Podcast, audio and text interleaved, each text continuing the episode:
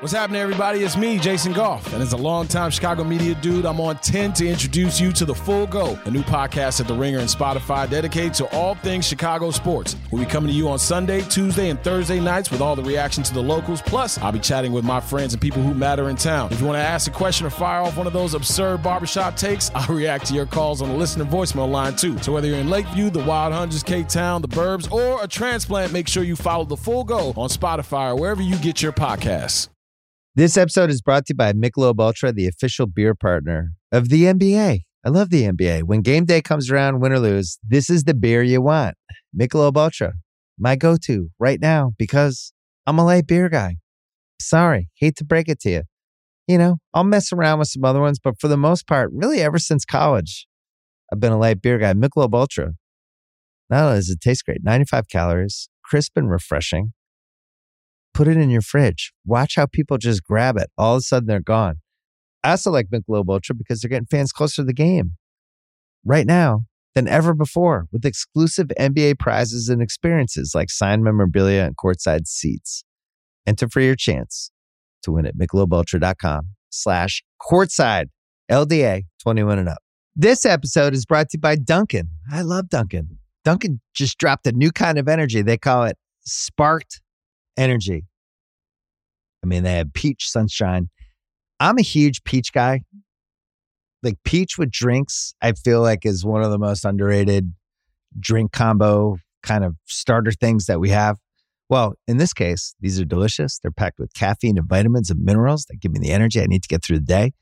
And a medium's $3 now through March 19th. So drop by and get sparked by Dunkin'. Sparked energy drinks are fruit flavored, contain 0% fruit juice. Beverages contain caffeine from caffeine and guarana. Participation may vary. Limited time offer. Terms apply.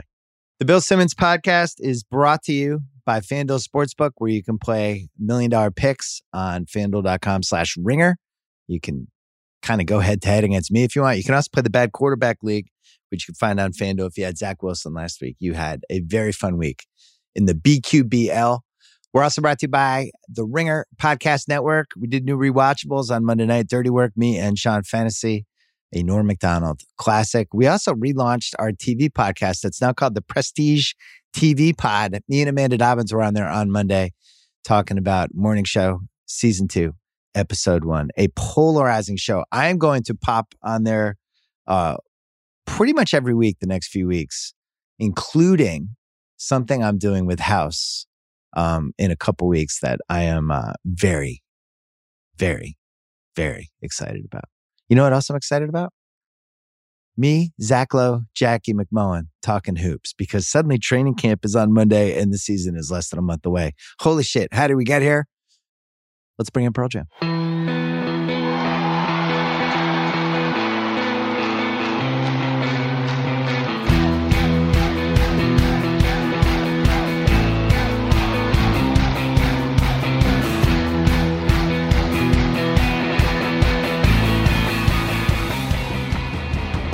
All right, Jackie MacMullan is here. And now I can say our former colleague, Zach Lowe, because you're a former colleague for both of us, Zach. That makes me sad. Sorry. I Makes wanna me be- sad too. I don't want to be Zach's former colleague. But Well- then when we when we get back together, it's like a reunion. So it, that part's fun. That's true. That's true. Um, Zach has a nice kind of semi full. Looks like he's on his way to a Vlade Divac 1990 type beard situation. You're like five days in. We have a lot of basketball to discuss. He looks I a don't- little bit like David Duchovny just right now. He does. I've got, I've got, does. I've gotten that before. I've gotten Yeah. that before. I like that one. That's one of the better ones. Well, and with the stubble, man, you're hitting it. You're hitting it. All right, It's continue. like it's like a Californication, a little more dangerous, David Duchovny. Not X Files, more straight. You know, I'm trying. yeah. I'm trying to sneak the beard in. Like, just I didn't declare I'm growing a beard. I'm just trying to sort of sneak it under the radar by by just so slowly that my wife wakes up one day and is like, "Oh, you have a beard. I didn't give you permission for that." But it's, Hmm. it's not going Uh, to work. She's too smart. no, that's not going to happen. You know, I have to tell you, I actually watched David Duchovny just last night because I set up this show called The Chair for my mother on Netflix. You know about this at all? I love that set- show. I That was a good love it. show. It's a great show. And Dave, I just got to the episode with David Duchovny, who was very funny. Anyway, Yeah, there you go. I digress. I digress. Okay. All right. So I have a bunch of topics for us. We're going to start here because this is something Zach and I were talking about on the phone last week. if the Lakers do not win the West, let's let's go round robin. Let's pick a team we believe in to win the West. Zach, since this was your idea, I'll let you start because I like the team you picked and I'm jealous. I, I don't remember what team I picked. I told Well, it's I, not a team you picked, a team you liked. A team you liked. You're not picking a team, you you like it. You're enchanted by them. Okay, so if you forced me to pick a team that's not the Lakers and wins the West, I would maybe go Phoenix and then Utah in some order. But I, what I, what you're referring to is my craziest take of the season is that Dallas, if they can get some chemistry issues sorted out, is like not that far away from being able to win the West. That's my craziest. Everyone thinks Dallas disappointing offseason. Porzingis, oh my God, he was so bad last year. Luka and KP don't go together well. I'm like, Luka is that good. They got shooting around him. KP could have a bounce back year. They have a new coach who needs to kind of prove a lot of stuff. We can talk about that. But that's my crazy. I don't think Dallas is that far away because Luka Luka almost beat the Clippers last year by himself, and almost the Mavs almost beat the Clippers the year before. It gave him a run anyway with KP injured. So I just think Luka is that spectacular. So, Jackie, the reason I like the reason I like this take because I had been I had been kind of circling it as well. Dallas is 29 to 1 to win the title Woo! on FanDuel. So it's all about it's all about the Benjamins with well, you, isn't but it, here's William? the thing. Here's the thing. I think people are sleeping on them for this reason. There's a legacy in the National Basketball Association, which will be celebrating its 75th anniversary this year, Yes, sir. of the great player becoming a great player and propelling a team that we weren't like 100% sold on and pulling it to this Like- higher level than like we you mean like Giannis, like Giannis just did. Right, but we we almost thought he was going to do it two years ago. I was thinking more like like LeBron in 2007 when they were in the finals. Fine, it's like, fine. wow, how did that happen? oh, Um, I see what you're saying. Yeah. The legend Okay. Larry Bird in 1981, Magic Johnson 1980. Now those were better teams, they had more talent. But That's gotta say. if, if Kareem, you're gonna, well, just come on now. I He think was the playing with of, Kareem. the three of us feel like Luka, if he's an all-time offensive player, which I think he is on pace to be, Jackie, it's not unrealistic that he could sneak a couple rounds past where people would think at a young age. Okay. Okay. So I I understand. I'm buying part of what you're selling. Uh and and I'll say this. I did like the move to get Josh Richardson out of there because he wasn't helping with spacing because he can't shoot threes.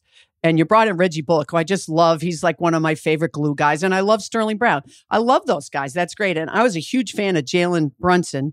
Uh, people were talking a lot about Tim Hardaway, who had a good year, but I just thought Jalen Brown's- Brunson, and maybe um, that's a sentimental thing or whatever. So that I get. But I do have the butts on Porzingis, um, Zach, because his defensive numbers were so deplorable. Now I know what what you'll tell me is that he was recovering from that meniscus tear. It was a shortened off season. He didn't have a time to get healthy, and I hope that for him. I always hope that for every player to be healthy. But I do worry about the two of them playing together and coexisting together because Porzingis still thinks he's the unicorn, and he doesn't realize that we've removed the horn. Okay, you're just another guy now, and you got to prove to us, get healthy, and prove to us you can be a guy that can help Luka win a championship. well, that's why I mentioned the chemistry stuff, sorting it out because KP was clearly not happy. Made some sort of passive aggressive comments about, "Oh, I'm just a floor. I guess I'm just a floor spacer now." And I think, I mean, look, I've never talked to Luka Doncic about it. I don't know, but if I'm Luka, I, I think that that other guy's got something to prove to me. Like he's got to prove that he can be the guy I can count on when it matters. And by the way, KP was really good in the bubble two seasons ago. Was really good in the Clippers series before he got injured and stuff. Uh, like it's not that long ago that he looked like that he was back to being something like what the Knicks hoped he could be and what Knicks fans hoped he could be. But if I'm Luka after last season, like, dude, you gotta you gotta prove it to me. Like I think that just needs to get sorted out before I can really really believe in Dallas. But I just, I mean, the Clippers by the end of that Mavs series were basically like. We have no answer for this dude at all. And all we can really do is hope he gets tired in the second half of games and Kawhi goes berserk and we can like limp past them into the second round. Well, with Porzingis, we none of us think he was healthy last year. If if he gets the lower half of his body, you know, in way better shape than it was, I'm with Zach. Like before he got hurt in that Clipper series, it was a pretty interesting series. I know he's got limitations. There's two things I like about him. One, if it's a comeback year for him, good. The other thing is like he's probably one of the most tradable pieces in the league. And I'm sure if he shows anything the first six weeks or so, that's somebody who's going to be in some deals. But you know, I to me it's a bet on Luka. And at some point, especially in the West, which I think all of us have some questions about, at some point it might just be uh, a whoever has the best player, that's the team you have to back. I think it's great for them. Not great for us, but great for them that the Denver, the Jamal Murray thing, we don't know if he's going to be 100% next season. The Clippers, who the hell knows what happens there? You start removing teams. The Utah has the weird chemistry stuff going on. Phoenix played four rounds, put a lot of miles on Chris Paul. Chris Paul. They're going to have a lot of expectations this year. And you kind of go through all the teams, and it, I don't know, Jackie, it seems wide open to me. Well, it is. I think it is wide open. And, and with Porzingis, you mentioned his lower half, and that's really it, isn't it? It's just the complete lack of mobility, but also, you know, they're they're always trying to have him drop, right? Drop in the paint to, to prevent guys from penetration and shooting at the rim. And I'm just not sure I, am just not sure that even that worked well together for those two guys. When you put them both together on defense, they were just among the worst defensive teams in the league when both mm. of hmm. those guys are trying to defend. So I, I, don't think you can just separate Porzingis from that problem, the defensive issue. Now, I also think I, I, think we're remiss if we don't mention the coaching change. Yes, and and it was time for Rick Carlisle to go. I think we all. I think he would be the first to tell you that he was ready to go. Had things broken a little differently, he might have ended up somewhere else. I think we could say. Uh, and so that's fine. But Rick Carlisle, for me, is one of the best coaches in the league, the most prepared coach, uh, maniacal in his preparation, um, great defensive schemes, just a really, really good coach. And I'll, I'll be honest with you, uh, the jury's out for me on Jason Kidd if he's a an, an, NBA coach that can lead a team to a championship. I'll just be honest. Yeah, yeah. a couple of things. Number one, Bill's right to mention hovering over all of this is arguably i mean you could you could make the argument that denver and the clippers would go into this season one and two in the west or at least in the holy trinity with the lakers and they're missing two critical players that knock them for now at least out of this conversation. Number two i gotta disagree with you mr simmons. I don't think porzingis is one of the more tradable pieces in the nba right now. I think if he were he'd have been traded. I think what you said about Oh, I don't think he's. I don't think he's tradable. I think he's. It's he's possibly tradable just because of his salary. And there's what two years left now. Yeah, he's got to. Yeah, one and then a. Yeah, two years. He's got to show something, and then I think that that that sort of gets the process going. Um, and about Kidd, I, I totally agree. I mean, I, I, I think Jason Kidd is one of the biggest wild cards in the league because I do think Dallas has a higher ceiling than maybe people realize. But they did just go from a Hall of Fame coach to a coach who has left some some bad feelings uh, every everywhere he's been so far, and so and some defensive schemes in Milwaukee that as soon as they scrapped him, the Bucks became a 60 win team. Yeah, Marin's book had some good Kidd stuff. Zach, is is Carlisle your favorite coach who hasn't won a playoff series in 10 years, or do you have another pick? oh, come on, man. anybody else, or is he number one for you? He's the only. Wow. He's got to be the only one because if you don't win a win a playoff series for ten years, you're probably not a coach right now. You know you're a good coach when you keep your job for ten years without losing playoff series. I share the same concerns about Kidd. You mentioned how Denver and uh and the Clippers could potentially be one two in the West, at least for a prediction standpoint. I could you make the case if Klay Thompson was 100 percent healthy right now, and we are going into this season with him at 100 percent instead of him at oh by Christmas Day, hopefully he's playing I do so, think there would yeah. be some Golden State buzz too, right, Jackie? Well, so that's if you're asking me for my sneaky little pick in the West. Oh, go every, do it. If, yeah, if everything breaks right for Golden State, look, they got the band back together. We don't know what Klay, you know, we don't know yet. We don't know what he's going to be, but we know how hard he works. Uh, even if he's 80% of himself, you put him back with Steph, who had an MVP type year. Now, Draymond's a different player. Draymond's taken a step back. I think we can all agree on that. But maybe you put those three back together and some of Draymond's best attributes once again get accented. And I think the difference for that for that that three, the Splash Brothers plus Draymond from the past is look at that roster, guys. There's some depth there. Not something that Golden State's ever really had with those three you may not love Otto Porter Jr., but you certainly like him enough to appreciate. What I, de- I definitely don't. I definitely don't love him. You can throw okay. de- you can throw it definitely onto that. Right, exactly. but you can understand why he gives you depth in the NBA. Yes, I think. Um, I like the two draft picks. I think Andrew Wiggins needed a year to figure it out, and I think he has. And I I think he's one of those guys that we do this right to former number one picks.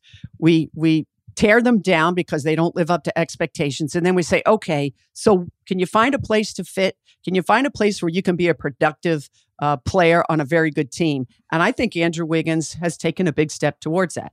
You know, I love this guy, Bill. I can never say his name, Neamia Bjelica. How'd I do? I've li- liked him for five years. Yeah. Right. Just waiting So- for him to find the right team. Yeah, the professional kill. What do they call him? They call him they have a, the professor of shots, right? I That's what they love call him. I love Nemanja Bjelica too.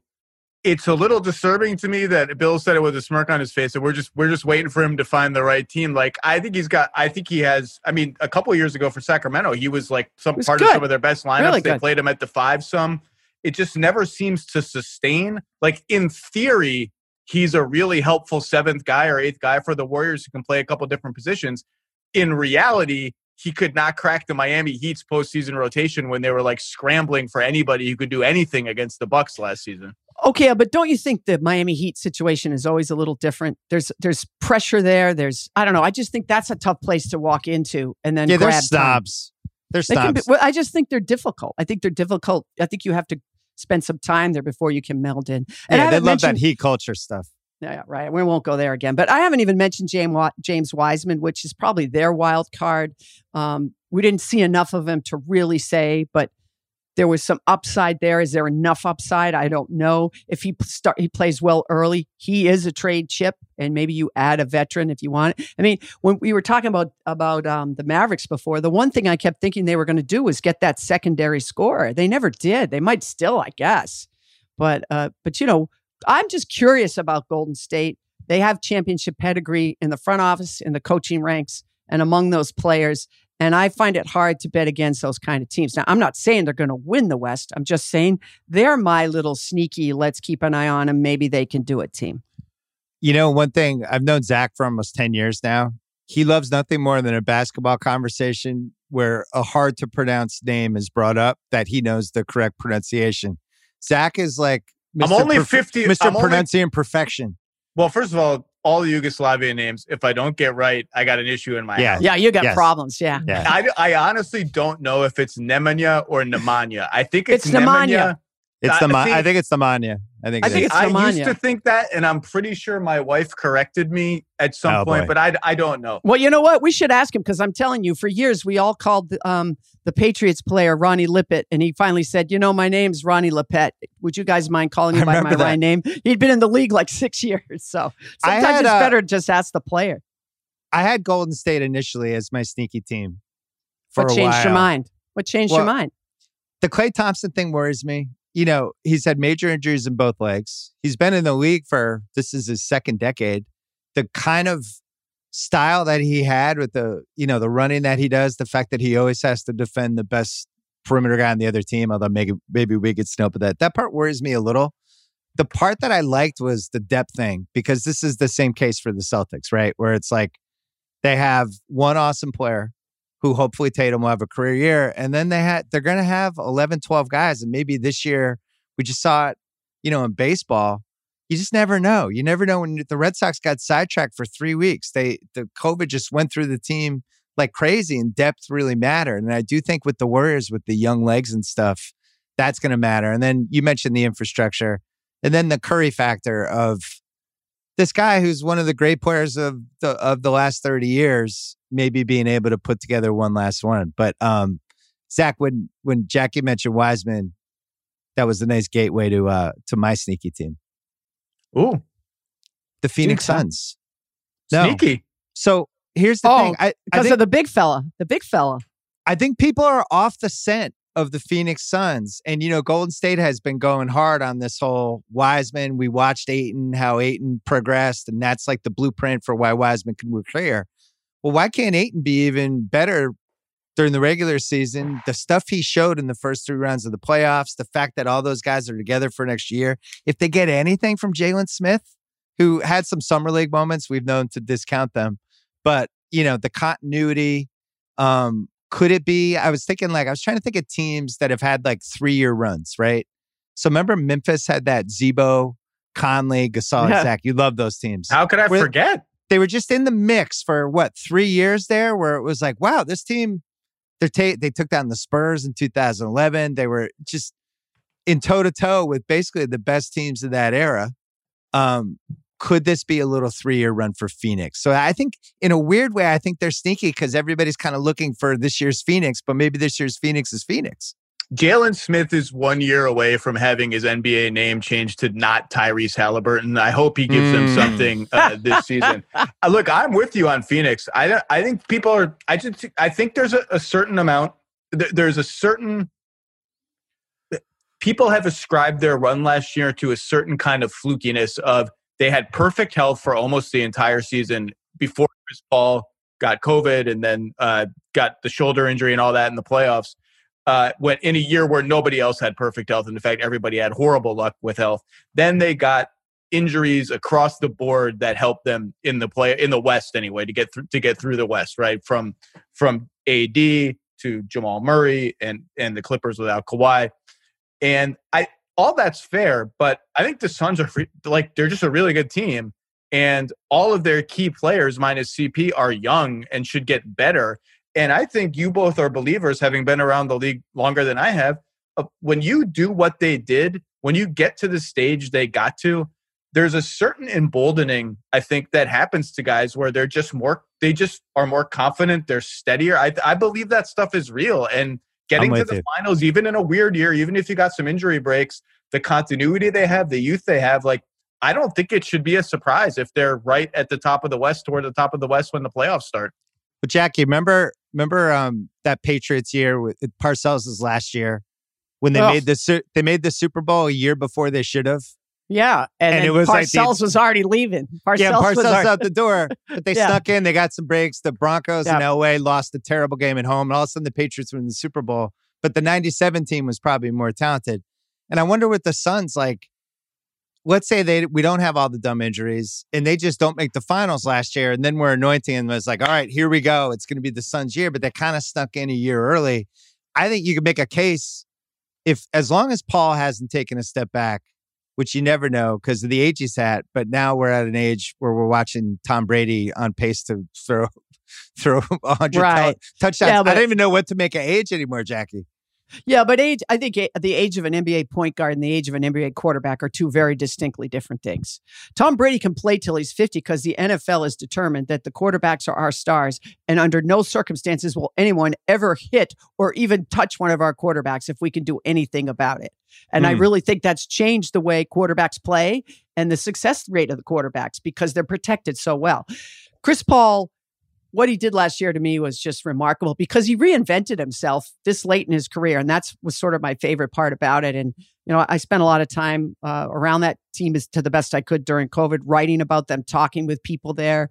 And by the way, it's time to give James Jones a nod. Like everyone was making fun of James Jones when he got that job in the front office there. I think it's time to like give him a little bit of a nod. He made some good decisions in that front office, brought some right people in. So I'm going to give can James. I, can I also nod at Tyrese Halliburton as I'm nodding at James Jones or no? It, it, that's up to you. I really can't. I, I, this fascination of yours must end. It must. It's very unhealthy. Like Tyrese. Wait, wait, yeah. wait. Hold on for a second. Don't you think it's interesting that none of us have directly brought up the most obvious candidate for this Utah. discussion. Yeah, Utah. The number one seed, the team that had one of the 15 to 20 best point differentials in NBA history last season, the team who may have made the finals had Mike Conley and Donovan Mitchell not gotten injured. Why is it that they're just not the first obvious answer? I'm out. That's it. You're out. You're out for the whole discussion. You're out. I, you're opting out. I don't think you can win four straight rounds with Rudy Gobert the way basketball is played in, in the 2020s. I just don't. I fundamentally don't think you can. That's that's interesting. I what I thought was so interesting about Utah, again, a team that I thought reinvented itself, Zach, after the previous year that was such a disappointing year, and and Quinn Snyder decided we're gonna sh- we're not gonna just shoot threes, pass the ball, to shoot threes. We're gonna shoot threes in transition. We're gonna hit pull up threes, and they did.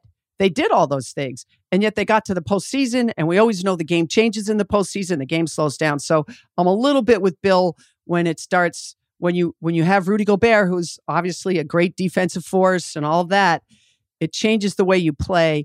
Donovan Mitchell, to me, is I mean, he's the one I'm all I'm looking at. He's a guy like Devin Booker could take that next step, like Jayson Tatum. Those guys are all in a bunch, right? They're Yep. the guys that can they make the, the next step and get into that upper echelon.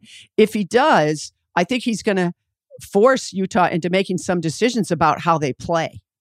I Yeah. really do. I I I just feel like last year was the window for Utah. It's on when you look at like what the general public thinks. It's interesting that Phoenix has worst odds, at least on FanDuel. than Well, Golden State. it- it- Golden State has twelve to one. Phoenix is fifteen to one. People are like discounting Phoenix. what's Utah? and Utah is well, Utah's fifteen to one as well. Yeah. So so if this if if this year is the window for all these other teams because of the Nuggets and the Clippers being um, Mhm. a, a little bit injury riddled, why is it not? Why is the same not true for Utah? Is it just It the, is. is it just is it It just is. the perception of okay? It is. You so the window is. is. not just last year. The window remains open. I think Oh, 100%. I meant the window in the sense that everything lined up for somebody last year with the injuries that we had at the times that we had the injuries that it just the door was wide open and Phoenix ended up being the one that burst through it. But Zach, what's your take on Utah? I'm curious. What do you think? I mean, what what do you agree or disagree with us regarding Utah? Why do you? I think- talked about them a lot on my pod last week. I think they are maybe the most. I mean, I, it, no one would nominate them as the most interesting team, but I think this is a really pressurized year for Utah. Mhm. I think they're agree. really, really good. I think Gobert's the the level of blame on Gobert's defense for what happened to- them against the Clippers has been overblown. In fact, I think the bigger problem was he was not able to exploit their small lineups on offense, uh, which Okay. he should as a seven foot whatever guy It's never Um, happening.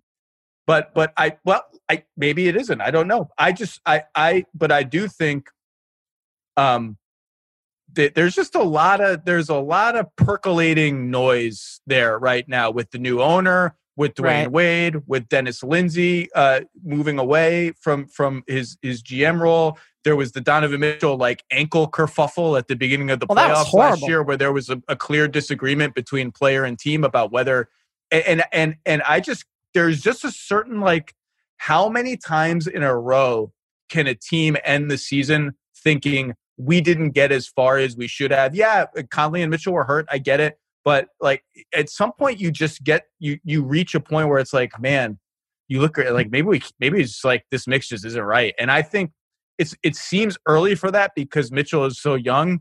Uh, Gobert's 29. This core has actually been together a while now. I I just I think if there's a team other than the obvious Lakers and Nets who kind of has to make it happen this year, it sounds a little extreme to say that about a team with like a 20, what is Mitchell, 24, 25, 25 year old cornerstone who's in the first year of a contract that's got four more years left on it guaranteed.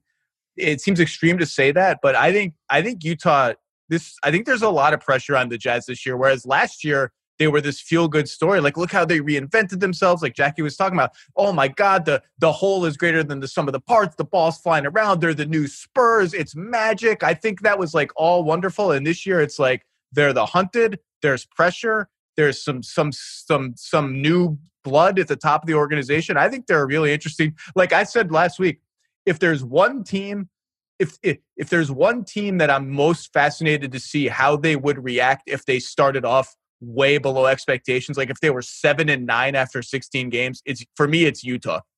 Okay. Well, you, Let me, you can I ask you guys this? So we know that Dwyane Wade came on in some, I don't know, not to me. Supposedly, it's still murky to me. What is Dwyane Dwyane Wade's capacity with the Utah Jazz? A minority owner? Is that what we think? What do we do? We know for sure exactly It's- what. seems like like minority owner and f- kind of front facing Okay, something. So let me ask you you bring on Dwyane Wade, who was Donovan Mitchell's idol, and they have this wonderful friendship and relationship. So to me, that was like, well, we we, we got to make sure Donovan Mitchell's happy. Yeah. So that makes me wonder is Donovan Mitchell unhappy? And I'm not saying get me out of here. I'm not saying that. I'm just saying is he does did he have questions about Utah or if that was the place he wanted to sign with and at that that's where he wants to begin and end his career. Now, he's never said anything to the contrary. I don't want to put words in his mouth. I'm not reporting anything. I'm just speculating, you know, is is it, it like my priority if I were the new front office of the Utah Jazz is make sure to make sure that Donovan Mitchell is happy, comfortable and wants to make it happen here. That would They be my they- top priority. they also traded for Eric Paschall, who is one of Donovan Mitchell's best friends, dating back to when they were kids. Like I don't, I think Eric Paschall is. Uh, I, I had, I think I had him first team All Rookie a couple years ago. I think Yeah, he has a chance to I. be. You know, he took a step back last season. I think he has a chance to be a rotation player on a decent team. But I think the, I mean, if I had to guess, the reason the Jazz made that trade was because of Donovan Mitchell more than Eric Paschall. Right. Well, Donovan anyway- Mitchell, honorable guy, Greenwich Country Day grad.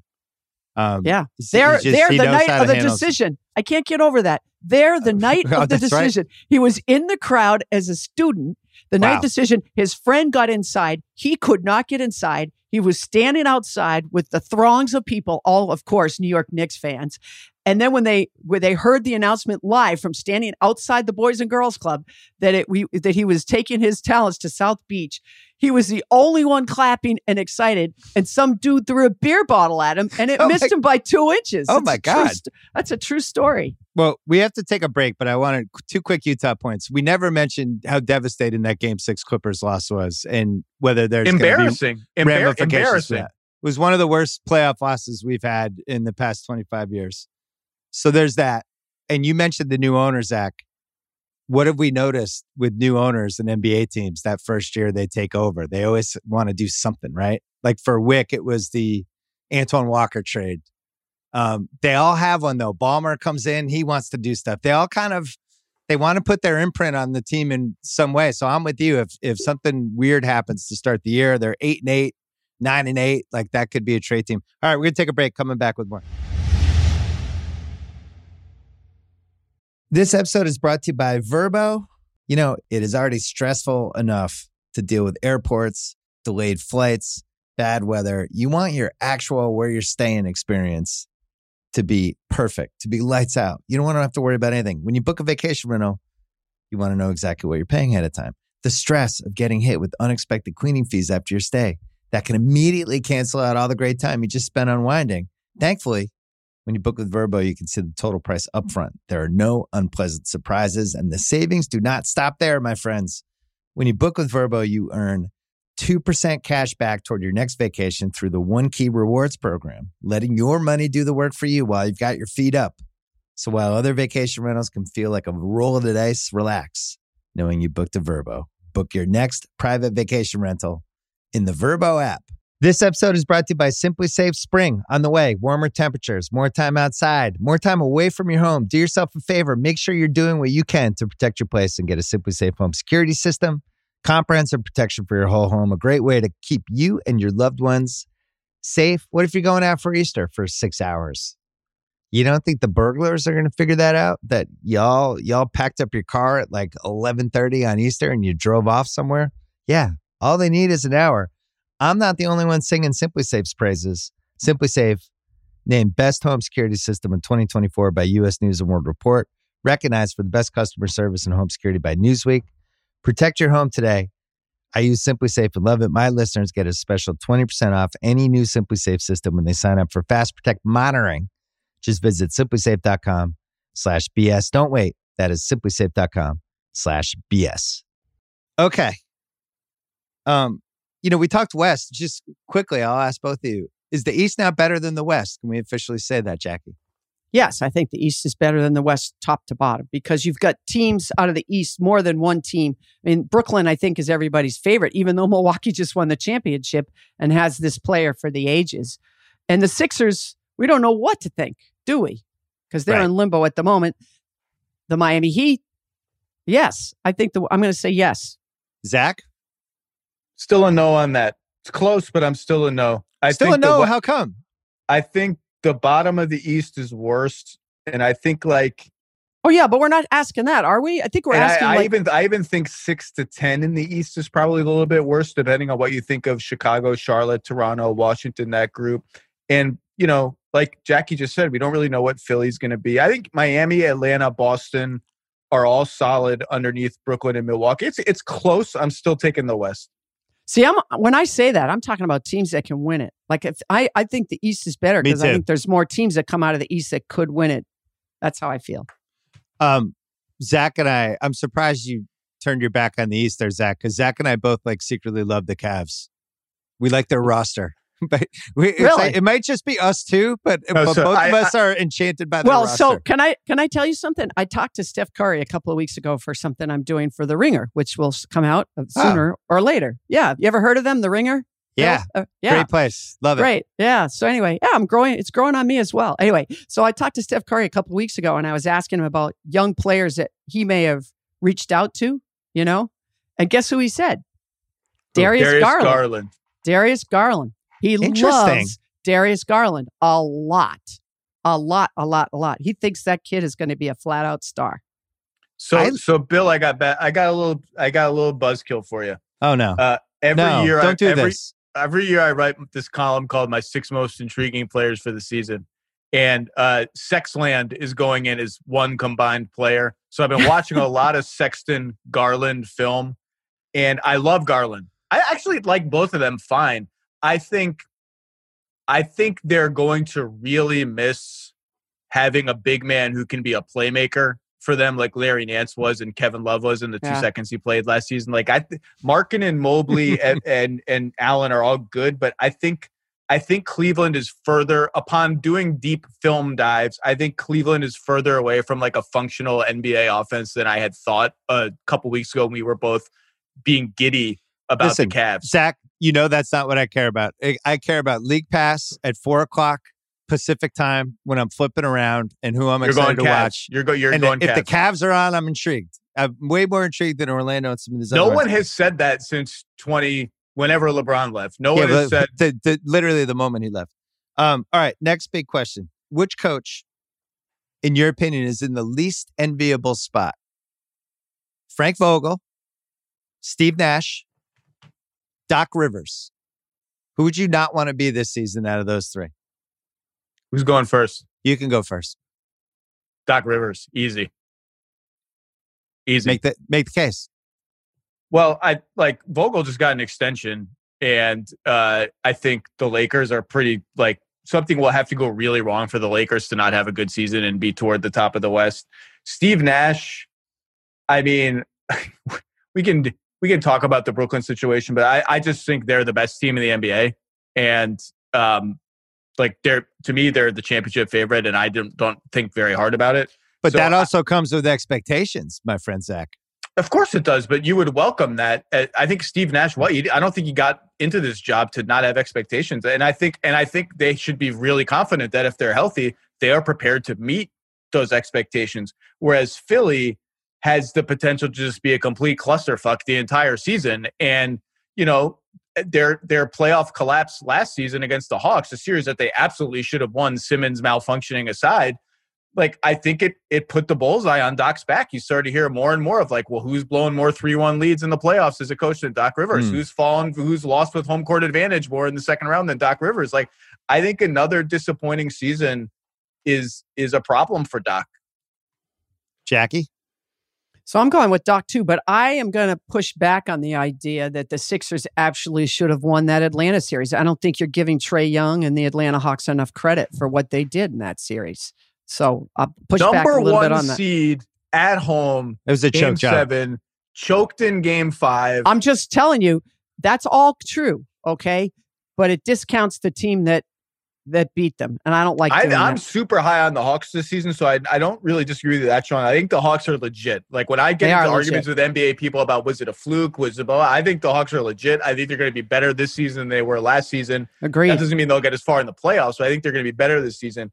But I just still think it's like Philly has to win that series. Come on, like inexperienced team. Atlanta was battling injuries. Like th- you Right. have to win that series. Anyway. Losing five, losing five and seven at home is disgraceful. Well, especially after you were untouchable at home Yeah. for the last two seasons. So the I mean the obvious answer also to me is Doc and I'll but I have a little different thought on why that might be so. And that is what Doc said at that press conference when someone asked him is can Ben Simmons be your point guard going forward or whatever they said. I forget the exact question and he said I don't know because and and I know it was a moment of candor. It's you know, it's Doc's greatest strength and also his biggest weakness, right? His Hmm. candor. And I think in that moment, a couple of things happened. I think Ben Simmons wanted to leave there anyway. I think the day they started all that trade talk with Harden, and we all know that, blah, blah, blah, fine. So he was he wanted to leave anyway, but that put the if you were looking for the proverbial nail in the coffin, that was it. So it did not only that, but the second thing it did was it immediately uh, really blew all the blew all the leverage that the Sixers may have had going forward about whether or not Ben Simmons was a tradable asset and a valuable tradable asset. Now, people were going to make their own decisions based on the horrors of Ben Simmons postseason, but uh, so I think you know that could come back to haunt Doc. I really yeah. do. That it's interesting when he said that. I think in a weird way he was trying to motivate Ben Maybe, but it was yeah. a definite heat in the moment, complete backfire. But you made the key point. He's that once they shopped him to Harden and almost traded him to Houston Yeah. and the whole thing, Yep. that was not That salvageable. I also have Doc as the answer for this question. It's an obvious question, but I, I brought it up because we already know what the downside for the Doc season is. We already know this is going to be a rough season. You know, Simmons isn't reporting a camp. This is going to hang over them. I do think they'll be able to pull off some trade. There's a downside to year two of that Brooklyn season. Um, you're the, you're the, you have the bullseye. You have the three guys together. Everybody's just going to assume they're the major title favorite. You have all the Kyrie stuff. You have all the vaccination stuff, which that's going to be a hornet's nest. Who knows how that's going to play out? You have all these veterans that you got to make happy, and you know expectation. And then you have a guy in Durant who, you know, came off a serious injury last year. They put a ton of miles on him in those playoffs, a ton. Um, and you have Harden, who's not exactly uh, Mr. Fitness. And I think the downside potential of that team, especially if things go wrong, that could be a really, really challenging team to coach. So I just wanted to mention that, Zach. I mean, I mean, we did see them almost beat the team that won the championship with one star hurt and the other one hobbling around doing nothing for most of his Mm. time in the series because of a hamstring injury. Like that's how good Durant was. But I, look, every team has a downside, and and we can bring up that kind of downside for every team. This team does seem sort of uniquely. I don't. I don't even think. I don't like. Everyone assumed they would be combustible. They weren't. It was just health. When they were together, the three together, there was no. I mean, maybe we just didn't have time to see it, or it didn't have time to develop. But it was like completely frictionless once Harden got there, and and and I think you could spin it the opposite way, where you know, yeah, there's pressure and all that. Those three guys are probably incredibly motivated to come out and kill people this year. To come out and be like, we would have won last year had we been healthy. You know, uh, James Harden is not. He, he's still missing the championship, and and he wants to prove that he, if he's not Mr. Fitness, as you say, that he, yeah, I can still be an MVP caliber player into my 30s. Like I think they're going to come out this year and be like, wait till you see what we can do. Now, will it sustain? Will they stay healthy? We'll see. But I, I really like their team, and I and I think they're clearly the favorites. Jackie, they created a monster though in the playoffs last year. Yep. Yeah, And- with with Giannis, that something clicked with him in that second half of that series that he mm. carried over, and now he's at a different place. I, I have right. him as the best player in the league now. I think he's one A, and I think Durant's one B. Durant That's can take it back, but I think for what Giannis did those last couple rounds, he has to be one A. Well, he's so powerful and he's in the prime of his career, and that's the difference. But I mean, I still look at Durant as a more versatile player than anybody in the league right now, who can Hmm. kill you from three, who can who can kill you in, in transition, who can pass the ball, who can rebound the ball, who can defend if he puts his mind to it. I still think he's the most the most versatile overall player. But you know, you were talking about being combustible. We don't know how combustible the Nets were or weren't last year, and that's a credit to their coach to Steve Nash because I think there were uh, plenty of days where it was crazy town over there, and Steve Nash Agreed. just handled it. He handled it. He handled it uh, the way he handled everything he did as a player, calmly, you know, cerebrally, um, honestly. You know, he was honest some of the time during that quarter. And when I actually went out to do a story on Steve Nash for ESPN, uh, they had just started opening up um, the you know one-on-one situations. And I went during the playoffs. They were playing Milwaukee in the playoffs. I flew out to Milwaukee, sat down with Steve and Mike D'Antoni. We had a great interview. It was going to be a great story. And then that's when uh was it Harden or I forget which one got hurt first. Kyrie, I don't know. One of them went Hard, out. Harden Harden got hurt 15 seconds into the series. Okay, Yeah. so yeah, so so yeah, so that must have been it. Anyway, the story never ran because they lost. But what what I learned from sitting with those guys was that if you were wondering who the alpha was or who the leader of that team was, it was indisputably James Harden. Hmm. James Harden was the guy. He was the adult in the room. The coaches had great respect for him. He came in, he knew he messed up in Houston, talked about that with his Nets teammates, talked about that, that with the Nets front office. He wanted to make things right. He was willing to defer, but no, not only that, was willing to keep everybody else calm, engaged, locked in. They they raved about James Harden's leadership skills. And that was interesting to me. Say, he's probably the most fun MVP pick this year. Huh. Ooh. I don't know if it can happen. I don't know if it can happen I- with I'm all ju- the firepower. Yeah. I'm saying he's the most fun because I think everybody has the same. It's like Luka or Giannis. Yeah. And, um, there's there's like the Tatum wild card crowd. Last Um, year's MVP race would have been incredible had LeBron and Harden stayed healthy. It would have been an all-time great. It would have been. I agree. MVP raucous debate. Everyone being mad at each other, everyone being Yeah. spiteful on the internet. It would have been awesome. It would have been awesome. I, and it's just funny that the guy that won doesn't really give a crap. I mean, I'm sure he's No. glad he won it, but he like you get about mad or angry at someone else for winning it, or all the slights. Like LeBron always says, Marc Gasol stole the defensive player of a year away from me. Remember all that stuff. You know, LeBron's always at home keeping score. Jokic just can't even, at least unless he's fooling us all, doesn't seem interested at all in any of that. Zach, could you tell us what you expect from LeBron this season without being in complete fear of enraging his uh, legions of fans on Twitter? What I expect of LeBron? Yeah, I expect him to be awesome. I mean, he was was he the front runner for MVP before he got injured? I mean, like if, if he wasn't, he was number two. And yeah, the he was Lakers neck and were, neck. Yeah, We're neck moving right along, and it seems like they're going to lean a little further into AD at center in the regular season than they have in the past. We'll we'll see about that. I expect LeBron to be amazing and to be right there for MVP. Um, I- do think it's nobody really wants to talk about it because it's LeBron and because maybe they were kind of fluky events on the floor. But the guy was indestructible before, and now two of his last three seasons, two of his three LA seasons have ended with not ended, but have had had one ended with an injury and one was interrupted with an injury that he never really recovered from all the way. I mean, you could tell in the play-in game and in the playoffs, this was not like steamroller LeBron at that point. And yeah, maybe it was, you know, Solomon Hill dove into his leg and maybe it was all fluky, but uh, you know, like I, I do think it's we never applied the if healthy qualifier to LeBron's teams the way we do with the Nets, for instance. I think it's I think it's it's time to at least apply it. That's why I asked because this is year 19 for him. And the one thing we know about aging superstars is it's really hard for them to recover from stuff.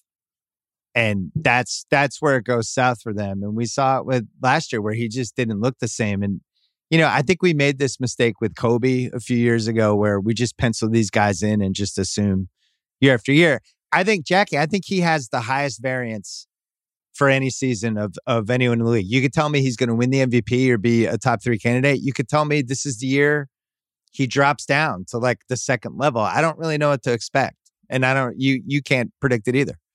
No, but but I just I do think he's a guy that um trains in ways that others do not. He's you know, I, I just think I expect him to be I ex- what they should do is manage his minutes better. And I know he doesn't like that, but if they ever had some ammunition to go to him and say, LeBron, here we go. The last two seasons, like, let us control your minutes. You have to take a night off once in a while. Let's win the championship. These things matter. There's There's- all the data. All the data's there to show. There's no there, there's no question that they should do that. You know, it's I think it's honorable that he wants to play all 82. I do think too. it's I, I think too. it's cool that he says, you know, the fans come see me and this might be their Mhm. only chance to see me. Um, he he didn't always say that, by the way. No, he didn't. But it was it an is your, interesting late career shift by him. I- and I think he clearly has wanted the, the another MVP. I think that was part of why he played all 82 that year in Cleveland his last year. I think he played every game in Cleveland the last year. Um, uh, but I do think, and look, one of the reasons you get a guy like Russell Westbrook is that he's a wind him up and go out and win Yeah. regular season games Right, player right. and carry the load so you don't have to. And I just think it's indisputable that Jackie's right. Like if I'm the Lakers, I'm telling LeBron, you're playing 65 games this year. You're playing 29, 31, 32 minutes, and then, then we'll gear it up when it matters. The, all that matters is I don't care what seed we are, all that. I mean, it, it helps to be high, but we got Russ to carry the load. We're saving you to the degree that you are willing to be saved for the playoffs. So something just occurred to me. We were wrong then. The answer to this question is Frank Vogel, because who wants to have that conversation with LeBron? That's why I, mean, I threw him in there. I think it's yeah. I mean, that's really, yeah, that's a you tough have to call. manage LeBron's minutes. You have to convince Davis to play center, and you have to coach Russell Westbrook, who Yeah, I think we've lot. all grown to appreciate in a lot of ways, but is still the most frustrating last 90 seconds of the game star, probably of this century. He does more Right. Frank dopey things Vogel- than anyone. Frank Yep. Vogel was the coach of the Orlando Magic when they had like a great point. 18 centers on the team. yeah. Yeah. I was making a shit ton of money coaching the Los Angeles Lakers and won the championship Yeah, he's like super yesterday. happy. You're right. Frank Vogel's good. Frank Vogel's Hey, you know, good. and Frank Vogel started out writing letters to Rick Pitino, like over and over and over again, just to get it, like to be the third, fourth, fifth towel manager. You know, like that dude.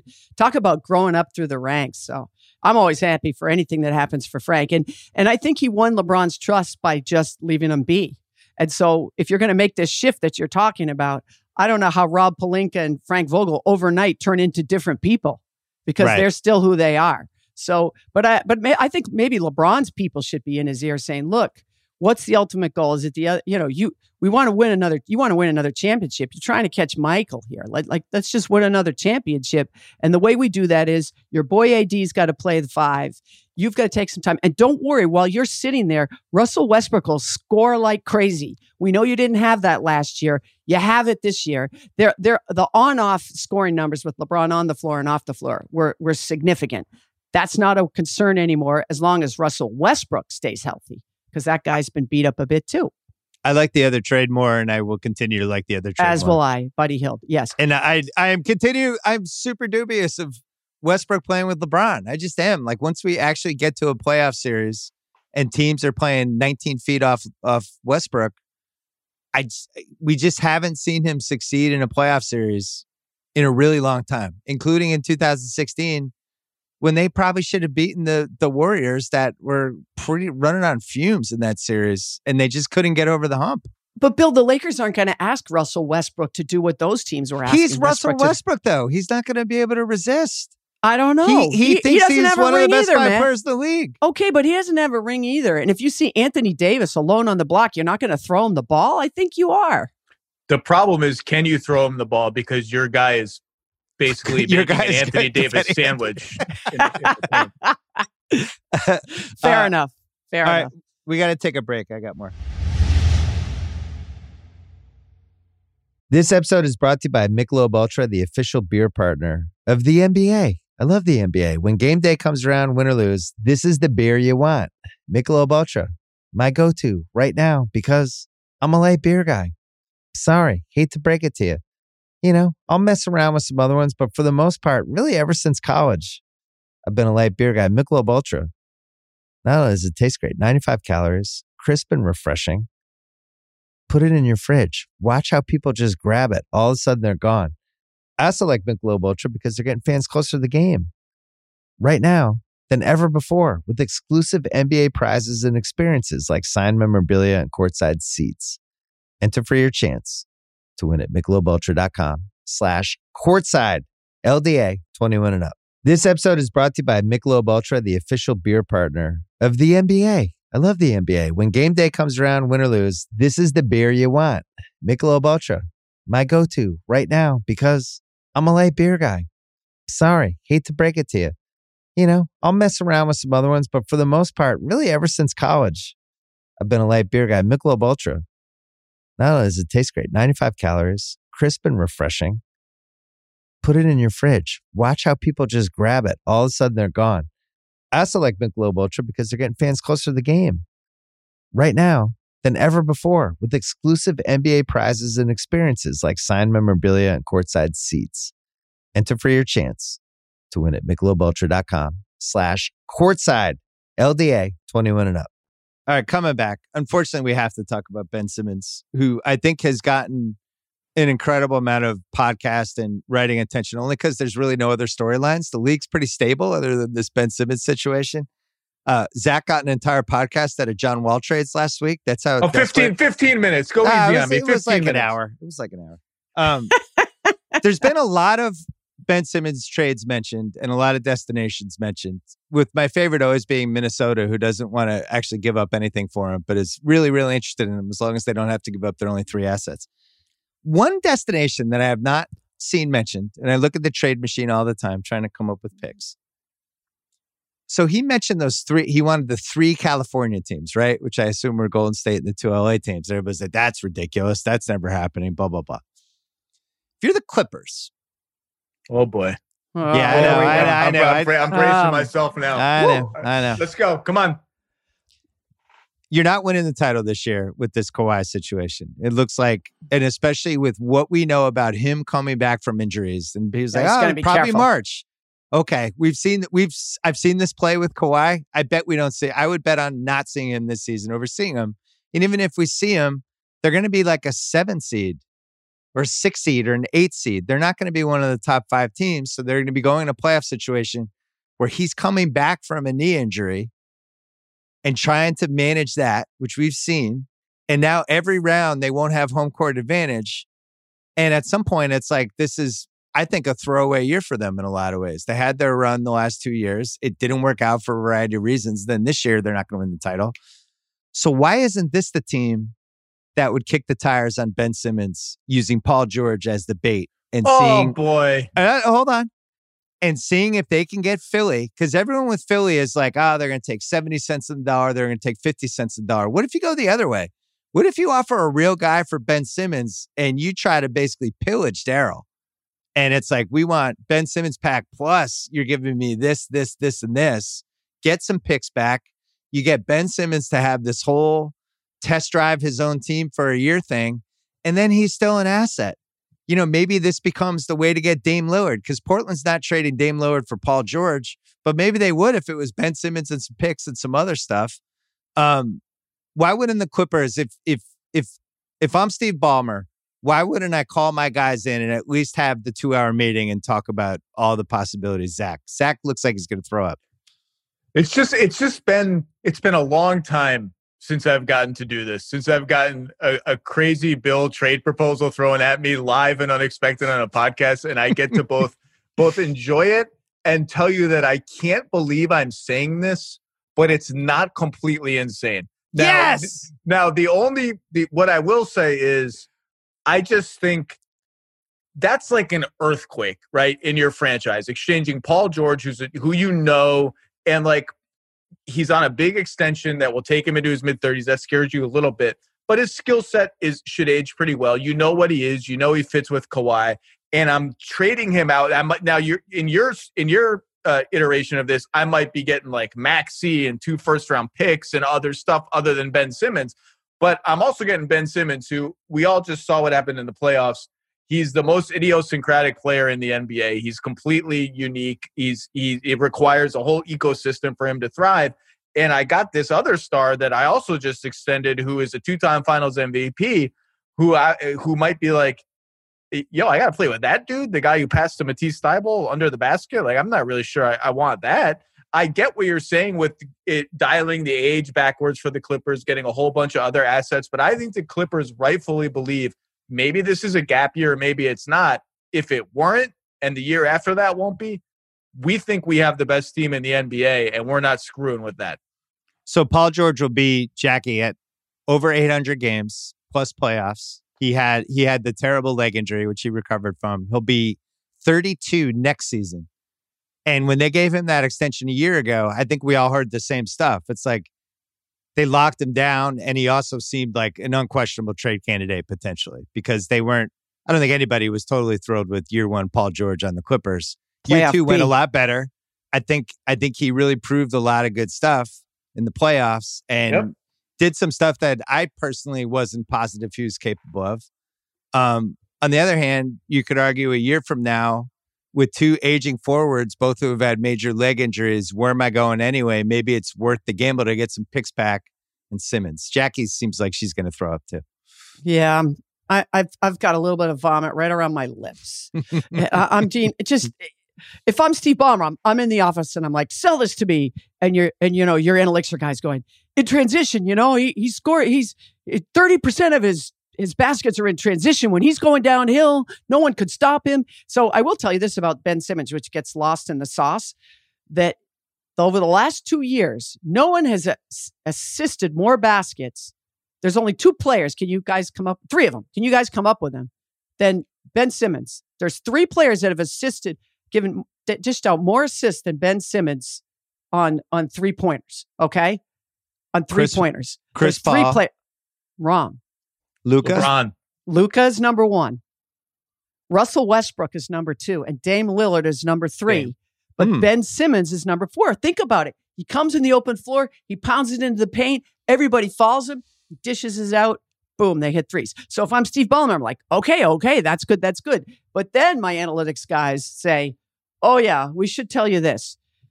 he made 325 field goals this year, and 315 of them were in the paint. Right. Okay. I mean, that think about that, guys. That's outrageous. That's outrageous. And he was the worst free throw shooter in the playoffs right, right, right. Time. And also, like zero of those field goals were in the fourth quarter of a seven game playoff series. Well, exactly. Right, but but but the thing that I I think is interesting, people are really focused on the three point shooting. It's the mid range shooting. He only took 21 mid range shots all year. How is this possible? How is this possible? So if I'm Zach. Steve Ballmer, that makes my head explode and I'm vomiting and I'm saying, man, that guy Bill Simmons is nuts. Zach, this is a stunning heel turn by Jackie, who has been on this podcast many times talking about Ben Simmons. I do like he, Ben Simmons. He cares I too. St- no, you, you're the master of the he cares too much Ben Simmons defense. He wants to be perfect. He does. He actually I believe can that. shoot. He doesn't want to miss. I believe that. he just that. has to be unafraid to fail. I, I, I, I, I, still believe that, Bill. And I'll tell you, he took 10 three pointers this, this past year. 10. He made three of them. So he shot 30%. Okay. 30%. That's not good. Right. But if he it's, shot 50, I guarantee it would have been 35%. And then he'd just be like everybody else. But this right. is the part, like, I, have told you this. I don't know what's been happening with Ben Simmons. I have not talked to him or I have not talked to his people about him in, in several months. But if I were in charge of Ben Simmons, I would have done a couple of things. I would have immediately got him into mental health counseling because he has a mental block with this game, much like the Yips with Steve Sax, or uh, I can name a bunch of NBA players that I think would have benefited from. Deron Williams was another guy that I always thought, what was going on there? Someone should have been working with a, you know, a, a mental health coach or a, you know, a positive self talk coach or whatever you want to the heck. I would yep. have been spending all summer doing that, aside from in the gym shooting threes or whatever else. And then if I were Ben Simmons, I would come out and say, look, I'm not reporting to the Sixers because they tried to trade me. Yeah. And then they tried to make it like everything was fine. And I'm not stupid. And I've been trying to roll with this so-called process. But let's be let's be real here. You all want Joel. You don't want me. So just let me go. That that was that's perfect. That was my advice for him on this podcast a few weeks ago. Come okay, out and well, say the heart no, the Harden trade really screwed with my head and I lost yeah. my confidence because I know and they know that they tried to trade me and that the yeah. trade fell through basically in the or 11th and a half hour. Too. Yeah. And yeah. I lost my faith. And then everyone's looking at me going, no, no, we love you. We still love you. It's great. And it's like, you guys tried to trade me and it messed with my head. Yeah. It's like Ray Allen, except for it didn't mess with it. When the Celtics tried to trade Ray Allen at that yeah, that was deadline, done. Yeah, that, that was it for him. He was done with them. And he, he it didn't mess with his head because he's way too self confident and prepared. Right. He just got that ever. He just got ticked, and ev- and that's why no matter what the Celtics offered him, he wasn't staying the next year. And I don't blame him. Yeah, I really don't. So I think I think one of the reasons, Bill, you and I both like the theoretical Minnesota fit. Even though the Wolves Wolves fans are like, well, could we get him for like some Alex Rodriguez memorabilia and Jaden McDaniels? Um, there you I, go. I think because I think there's a natural appeal to now Simmons Edwards. I think there'd be some stuff to sort out there, but Simmons and a and one of the greatest shooting big men of all time, who actually kind of wants to shoot 10 threes a game and right. trail the break. And yeah, he want Karl Towns wants his post touches too, but he doesn't want to 25 times a game get the ball in the left block and you know jab step and do all the stuff that Embiid does, even though he can do it. I think there's a natural appeal to that, and that's a team that badly needs any semblance of defensive identity. Is there a deal there to be made? I don't know, but one of the first deals I thought of when the minute that that Simmons passed that dunk up is Minnesota for Russell Beasley and a whole boatload of picks, or Russell whatever and a whole boatload of picks. I don't know if Daryl. That's I, I both sides seem to hate that deal. So maybe Yeah. there's nothing to it. Maybe it has to be a three team deal. But I do think you take Simmons to a team that doesn't have a post up center and and his life begins to look a little different. The problem is most teams have one guy in their rotation who can't shoot, whether it's a Right. Giannis or, or you know, there's only Draymond it's, Green. It's hard to find that environment. Yeah. I mean, Well, I I'll- still think I always thought Golden State would work, even with Draymond. I still believe that, but I'm in the I'm in the minority. I know that. I still believe in Ben Simmons. What can I tell you? I- I kind of, I, kind of still believe in him too. I think this is salvageable, but this is, I mean, I mean, he's got know, so many incredible skills. He was second in defensive Well, player in the year voting, and to be honest, should have won. He that's why been. I like the thought of him on the Clippers with all those shooters. Got pretty interesting to me the more I thought yeah, but about Paul it. Here- George, Paul George is too big a price. I get, I get it. But here's Yeah. the thing with Daryl, and this is the reason I brought up this trade because I think the most likely scenario by far is Philly staring contest them. They Mhm. have Michael Rubin, who's one of their owners, who has is in good standing with the league and the players. So they have that. They have Doc Rivers, one of the most respected coaches, whether you want to bring up his three one stuff or not. And they have Embiid, who's one of the best players in the league. And they're I just having known Daryl for almost two decades and having watched how he has run basketball teams, he has never made the three the dollar for a three quarters trade. He just doesn't do it. He's always trying No. to get the better guy. He's always trying to get the best thing in the trade. And that was why I was thinking with the George thing. It makes more sense to me that he would overpay for Paul George than then he would do like some stupid Minnesota trade and get D'Angelo Russell back. That he's never made a deal like that in his career, other than the Westbrook Chris Paul trade, which should be a 30 for 30, because I still don't know what Oof. happened with that trade. yeah, yeah, I don't yeah. know who wanted to do it. I don't know why it happened. It was the most uncharacteristic trade any GM has made for what the I think- deals they more normally make. I, I will never understand why it Uh, happened. it was because Harden and Chris Paul couldn't coexist anymore, and Harden wasn't going anywhere. That's but why do you, why are you throwing in picks? But except. Harden did go somewhere. But I, yeah, I, get- Well, I get yeah, that but you that have was- to build your whole. Daryl is Daryl's already gone by then. It was weird. So anyway, Zach, do you agree with me on that? That it seems unrealistic that Daryl's just going to do a here's fifty five cents for my second best player trade. I I haven't liked any of the trades really that that I've done on the trade machine for, for that reason, and I, I do think that the Sixers are trying their best to wait out the Damian Lillard situation. I don't know how long they can wait.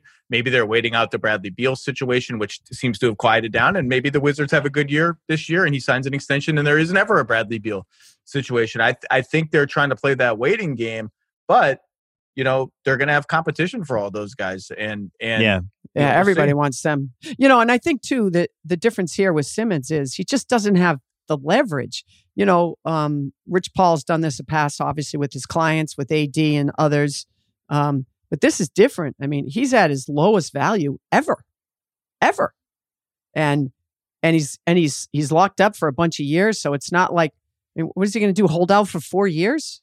Well, that's the thing. He's got four years left on his contract. You obviously the league office is going to watch this very carefully. Oh, How yeah. does Philly handle it? Is he actually not going to report to camp? Is he like it's easy? It's still like I know. I know Woj had the news today that he doesn't intend to report to camp and doesn't intend to. Hmm. Will I'm sorry. I think Woj said will not report to camp. right, Does right. not intend to play another game for the Sixers. To me, he's he, that hasn't happened yet until it happens. Like I, I still right. need to see him actually not show up. And if he shows up a week late, that still counts to me as showing up. But you better believe the league is watching because, I, like you said, Jackie, what is he? He's got four years left on his contract. Yeah. like what, what, he's actually just not going to play. Does he have an obligation to play? Those are really tough questions. But this is a scenario that uh, is going to be really interesting to watch. But I know the Sixers are like, you can say whatever you want seven days in advance. We know how much money you make. We've never seen a player say, you know what, I don't want $35 million. This is cool. I'm cool. Like I'll take I'll take zero instead. Right. Like we'll, we, we'll we've see. seen versions in football. We've never seen somebody who could make this much money yeah, for one Le'Veon season. Bell. Le'Veon Bell did it. Le'Veon But not Bell. for 35 million is a whole No, no, different no. 30, whatever- category. whatever, and, yeah, and, whatever. and, and Le'Veon Bell wasn't a former number one pick who just is disintegrated before our eyes. It's just, it's stun. It was stunning to watch. It's still stunning for me to watch because I, you know, I just hope Ben Simmons. I, I wish Ben Simmons well. I want him to find himself and to you know. But uh, this is this isn't going to fly. It's just not. So he'll get fined, right? It'll be insubordination. You're right. The league will come down at some point. I, I, don't, I don't know. I don't. I don't know what they'll do. I don't know what the Sixers will do. I mean, I just I think that that's what Simmons and his team at Klutch are counting on. Is like I don't know. We don't know what they're going to do. I think I think they picked the wrong team to mess with on this one. That team's pretty. That team's going to be pretty resolute of not being pushed around. I think if it was, uh, you know, maybe fifteen other franchises would probably fold pretty quickly. I don't see the Sixers doing it. We're going to take one more break, and then I have one more topic for you. This episode is brought to you by TurboTax. TurboTax experts make all your moves count, filing with 100% accuracy and getting your max refund guaranteed. So whether you've side hustled your way to playoff tickets, auctioned off those vintage jerseys, or started a sports podcast of your own, hey, you're like me. Switch to TurboTax and make your moves count. See guarantee details at turbotax.com slash guarantees. Experts only available with TurboTax Live. This episode is brought to you by LinkedIn Jobs. When you have a good team of skilled, talented people, good things are bound to happen. That's true in sports, it's true in business, it can be true with digital companies or websites, or podcast networks. If you're running a small business, one of the best places to look for those people is LinkedIn Jobs. They have what you need to find and hire qualified professionals you can't find anywhere else. And unlike other job boards, LinkedIn Jobs has a vast network of professionals, like more than a billion people and it makes the whole hiring process intuitive and easy to manage. They're constantly launching new features to help make the hiring process more manageable. They even created a tool to help write job descriptions recently. Over 2.5 million small businesses trust LinkedIn when it comes to hiring, and over 86% find a qualified candidate within the first day. Post your job for free at linkedin.com slash Simmons. That's linkedin.com slash Simmons to post your job for free. Terms and conditions apply. All right. As always, I I didn't prepare Zach for this, but oh it, boy. Um, first of all, I want to mention one of my favorite things. Like, if, Zach, if you if you if you die before I do, and I'm speaking at your funeral, well, this is horrible. Yeah, I know. I don't, I don't even. This is terrible. Sixty years from now, we're we're in like 2070, and Good God, my speech will be about. You know what I'm really going to miss about Zach is anytime we had to vote on something, the panic text the night before from Zach, wondering what I did and what and did I have this guy here? Did I have the uh. NBA NBA 75 at 75 Zach was my favorite Zach in a while. I actually was expecting more text from you. Nobody is more traumatized by voting for stuff than Zach. First He's traumatized all, right now listening to me. First of all, the texts come the other way sometimes too. Let's let's let's let's acknowledge that. Fair. That's fair. Second of all, I'm just, I'm just a curious person. Panic is a little. I did the last five guys on the top seventy. Brutal, brutal. And I wanted to text both of you, but I didn't because I was usually. Uh, my dad is ill. I've been in just spending all my days in the hospital, and I'm in an area where I'm not allowed to text or call. Otherwise, I would have. I thought this was incredibly hard. Incredibly it's, hard. I, I we're so not allowed I, to talk about it yet, are we? We're not allowed to talk about no, it yet, but not. I will say I'm going to be really fascinated to see what the final list is and whether there's a recency bias component or whether people really try to cover the 75 years, right? Because like I was I tweeted about this the other day. There was that silver anniversary team that they did in 1971. Right, right. For the first yeah. 25 years. You just look at it, it's 10 guys, all of whom are retired. And I had eight of the 10 guys on my list because I'm like, I'm not just going to throw away the first 25 years of the league. Can't. Like, I feel like that has to be Can't. represented. So where I landed was I, my 75 guys were compared to who they were playing against their era and how much better they were than just about everybody else when they played. And that made it easier in my head. But fundamentally, like, is Chris Paul better than Bob Cousy? Yeah, I'm sure he is. If you put if you if you put Bob Cousy yeah, but, in a time machine and put him here now. Know? I, I know, know, but I'm just saying. I'm sure, like Bob Cousy was nobody could okay, shoot back then, so let, right? So let me ask you this one, because since we're talking about this, so Billy Cunningham, three-time All NBA player for the he's Philadelphia. Yeah, he's I on my him. list. He's on my list too. But if you go like, that's why you can't just no. He, he's a he's a no brainer. He's on my list. So he's right, easy. right. But my point is, during that time period, you're talking about comparing against who we played against. There are er- certain eras where the competition is just ridiculous. There's these clusters of times where there's 10 or 15 players that are all timers that are butting heads with one another and playing against each other. And there's other periods where that's not the case. So it gets a little harder to compare. By the way, Billy Cunningham, we're not supposed to talk about this, but anyway, I, I also we did Billy successfully Cunningham. sidetrack Bill from whatever he was going to spring on me. He's probably going to be like, "Name your ten greatest teams of all time." Now go. No, I hate it when he does that. I, I wouldn't do that. I wouldn't do that without notice.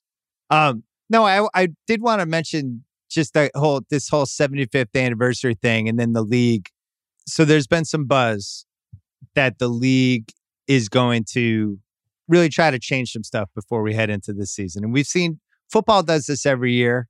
Like this year, they added like a, a this weird no taunting rule that everybody hates. There's always like some new wrinkle this was also a big David Stern thing back in the day if he would always try to have the one thing that then could become a lightning rod topic.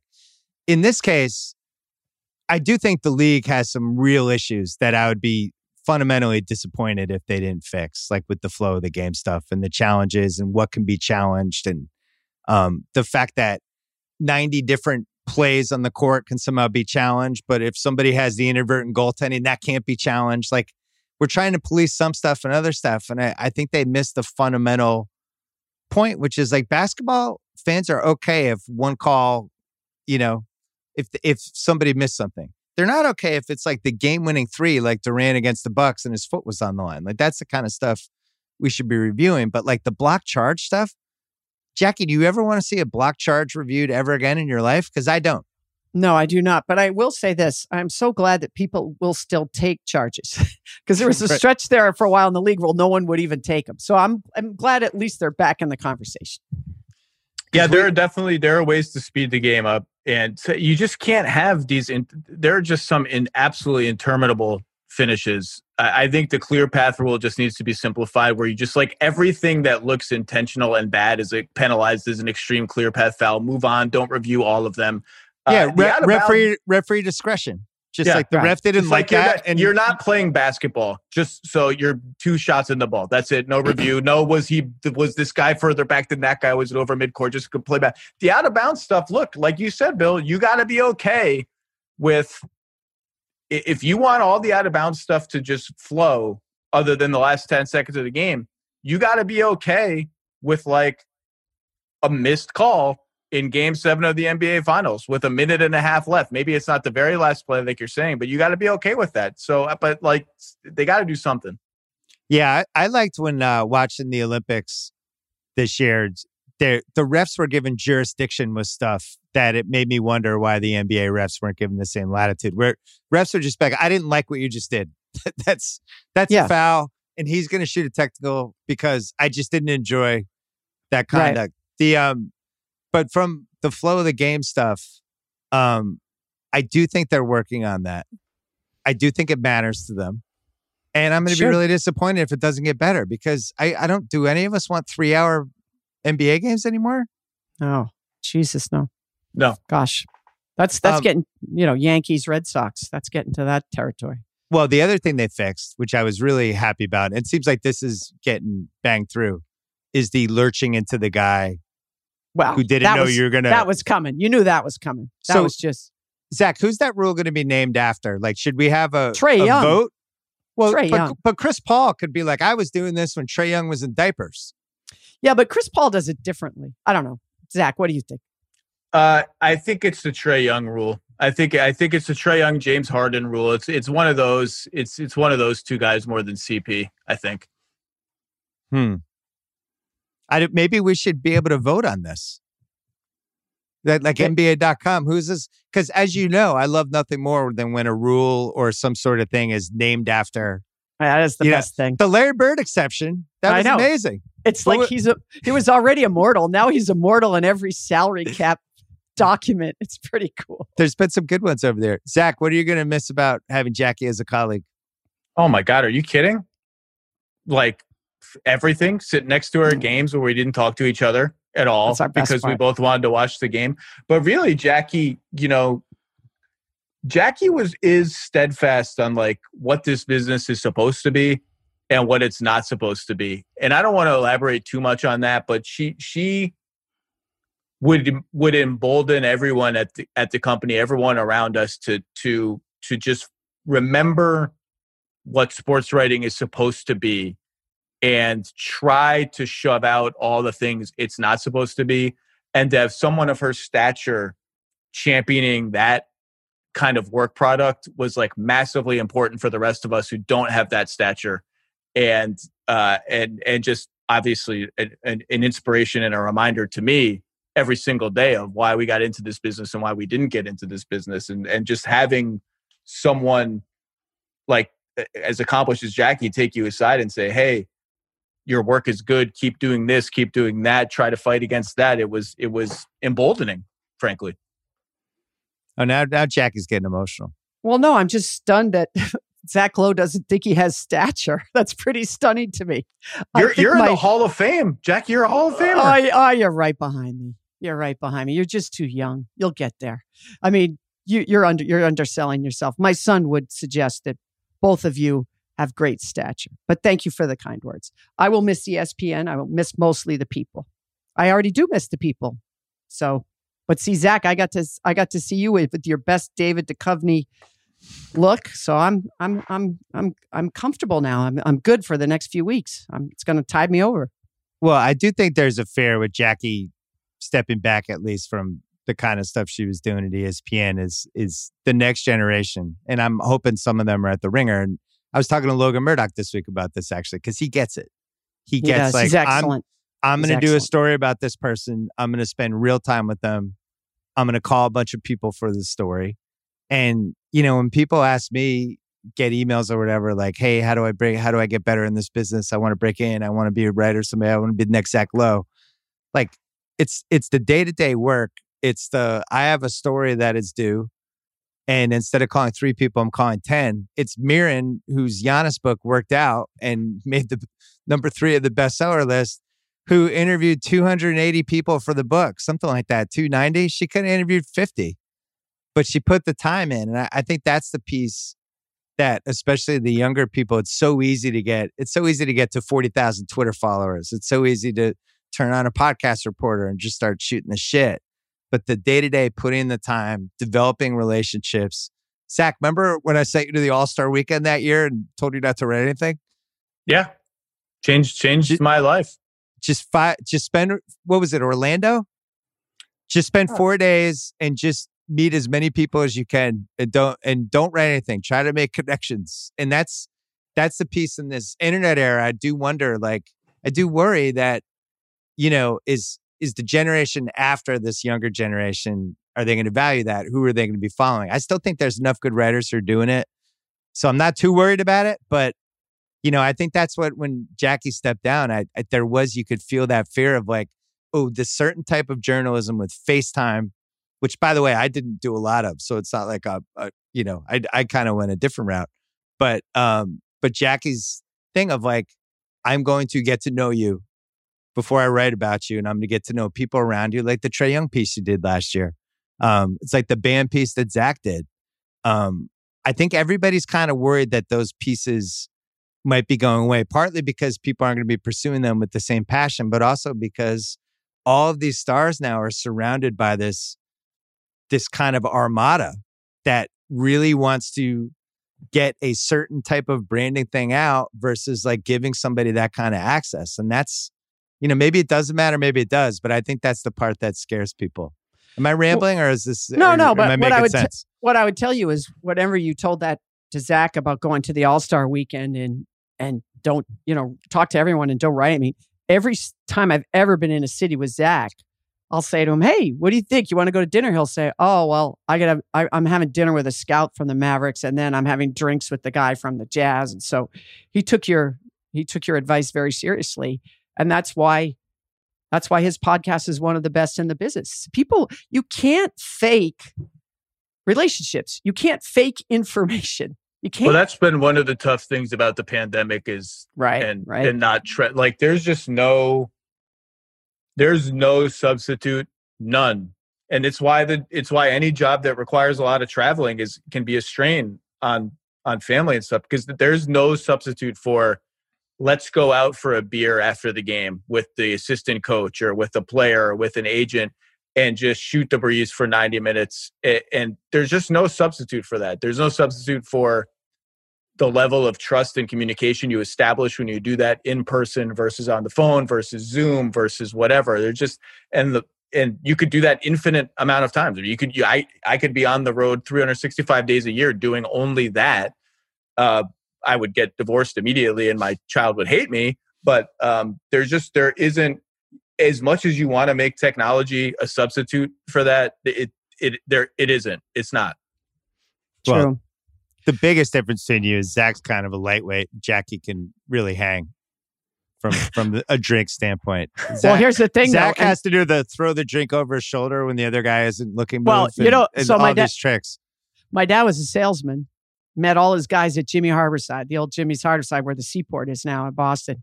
And he knew the he knew the waiter because that's where he had all his clients. So he'd always order order a vodka gimlet, which vodka Gibson, excuse me, with an onion. Except for there was never any vodka in it because all the guys that he was hosting liked to drink four or five drinks. And my dad's not a big drinker, but he had the waiter that would always bring him the water. See, Zach, do you do that? Is that your trick, Zach? that's a good trick. I would push back on the lightweight characterization um, a little bit, and I think some of my some of my friends might. But Okay, fair. look, I I'm, I don't. I'm trying to behave. Trying Good to man. behave. I will tell you this. I, I have to tell you one thing. I never went out for drinks with coaches or players or assistant coaches. I couldn't afford to because I was a woman. So I was never able to do that. It's not. So- it's not. It's not fair. But it, I've had. You're not the first female journalist to- Yeah. to, to, tell me that. It's it's completely unfair. It's awful, and Yeah, it just wasn't a good idea. Wasn't a It's good something idea. I I try to be cognizant of. That you know, it's just it's an inherent Well, it's just- advantage, I guess, that I have versus you know. yeah, but there not- are other ways. fair.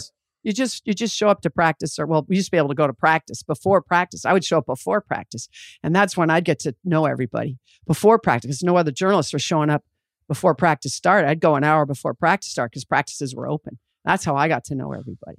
And then two hours, three hours before a game is still my favorite time in the world. And now I guess the regulations have changed, so I'm glad I don't have to do it anymore because you can't go down on the floor anymore. You can't sit on the bench and talk to the coaches or the players, and that's where I got always, you know, had my best luck.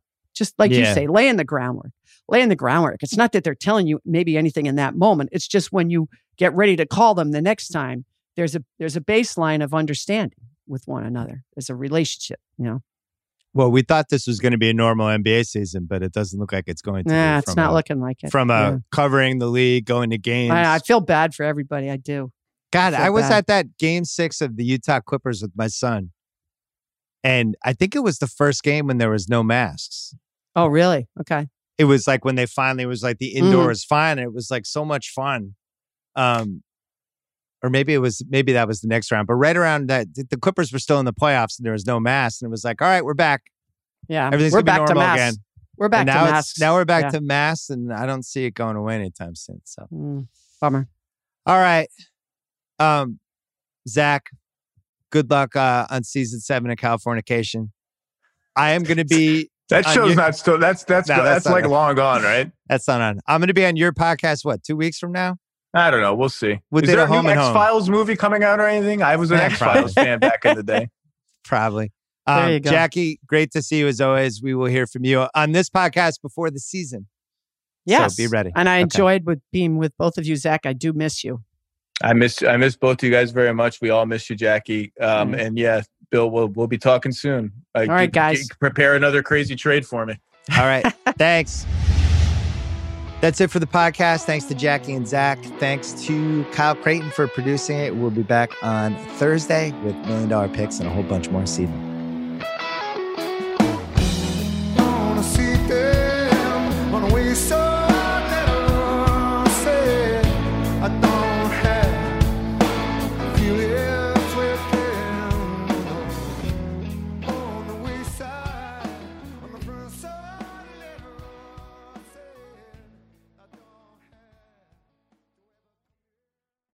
This episode is brought to you by Lululemon. Guys, if you're ready for a new pair of pants, try one of Lululemon's ABC pants. They're made to make you look and feel good. And there's lots of different styles to choose from. My favorite, because I walk around LA every day, I like the joggers. I'm not jogging, I'm just walking fast. But if you're working out, I would try them out. And if you want something a little sleek, maybe business like. Maybe try the ABC Slim Fit trouser, but I am a joggers guy. I just once COVID happened, I was just like, I'm I want to wear jogging pants and joggers and all kinds of soft pants as much as I possibly can, especially when I'm working out. Ultra comfortable and versatile. ABC pants are really in a league of their own. Buy a pair right now at lululemon.com.